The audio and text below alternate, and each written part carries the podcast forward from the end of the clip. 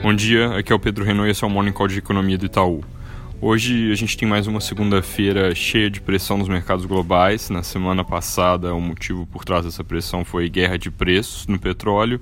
Hoje a gente tem uma série de coisas que vão desde o susto com o novo corte de juros nos Estados Unidos até um fim de semana que trouxe notícias ainda muito ruins sobre o avanço do corona, quarentenas e dados bem piores que o esperado na China comentando na ordem aqui, o Banco Central Americano ontem cortou a taxa de juros em 100 pontos base.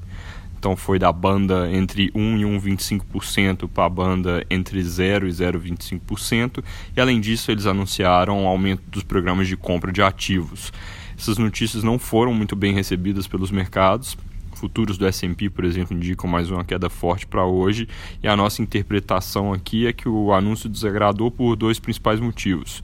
O primeiro é porque mostra um certo desespero. A reunião oficial seria na quarta-feira agora. Eles já tinham feito uma extraordinária que não tinha caído bem e agora não conseguiram se segurar três dias para fazer a próxima. Então, apesar de terem cortado na magnitude que o mercado esperava, nesse primeiro momento isso mais assustou do que ajudou. A segunda coisa é que havia expectativa de que, ao falar sobre as compras de ativos, eles demonstrassem a intenção de comprar títulos de empresa.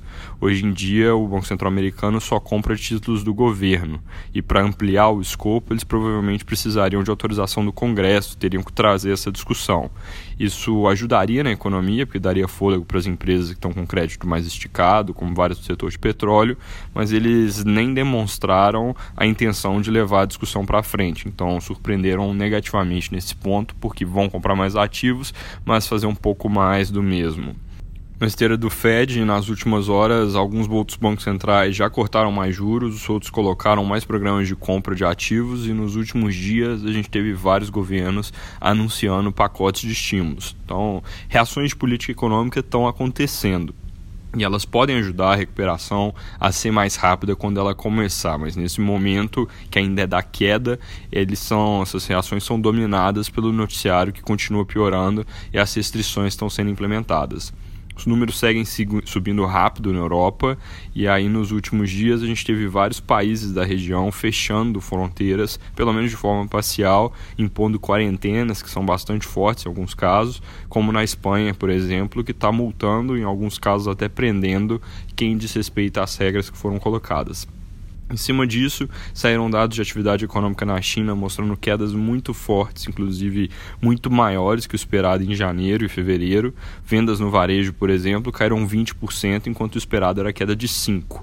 Além do número em si ser muito ruim, como o mundo está caminhando para essas quarentenas mais fortes, indo na direção do que foi feito na China, vai ficando o risco de que as quedas de atividade econômica também sejam similares, e aí isso naturalmente afeta muito o humor dos mercados. Recuo forte hoje nas bolsas que já fecharam na Ásia, na Europa a mesma coisa, mais um dia com números bastante vermelhos aqui na tela da Bloomberg. Aqui no Brasil, o número de casos saltou para 200, as ruas ainda não estão completamente vazias, as pessoas não estão seguindo quarentena de forma tão estrita, mas várias empresas já implementaram restrições. A atividade econômica deve começar a sentir esses efeitos a partir de hoje de forma gradual. O governo anunciou algumas medidas que eu comentei na sexta-feira. Elas devem liberar cerca de 28 bilhões na economia e, segundo o jornal o Globo, eles planejam apresentar mais algumas em breve, como ajuda específica para setores ligados a turismo, reforço dos financiamentos habitacionais. Ontem aconteceram aqueles protestos que estavam marcados em favor do governo, segundo os jornais, não foram muito grandes, mas de qualquer forma caminharam na contramão do que se recomenda no momento de evitar aglomerações. O presidente Bolsonaro desobedeceu às orientações de saúde e foi falar com manifestantes, isso gerou crítica dos outros poderes. A Folha reporta que isso piora a relação com o Congresso. O broadcast coloca comentários de ministros do STF que repudiaram o ato.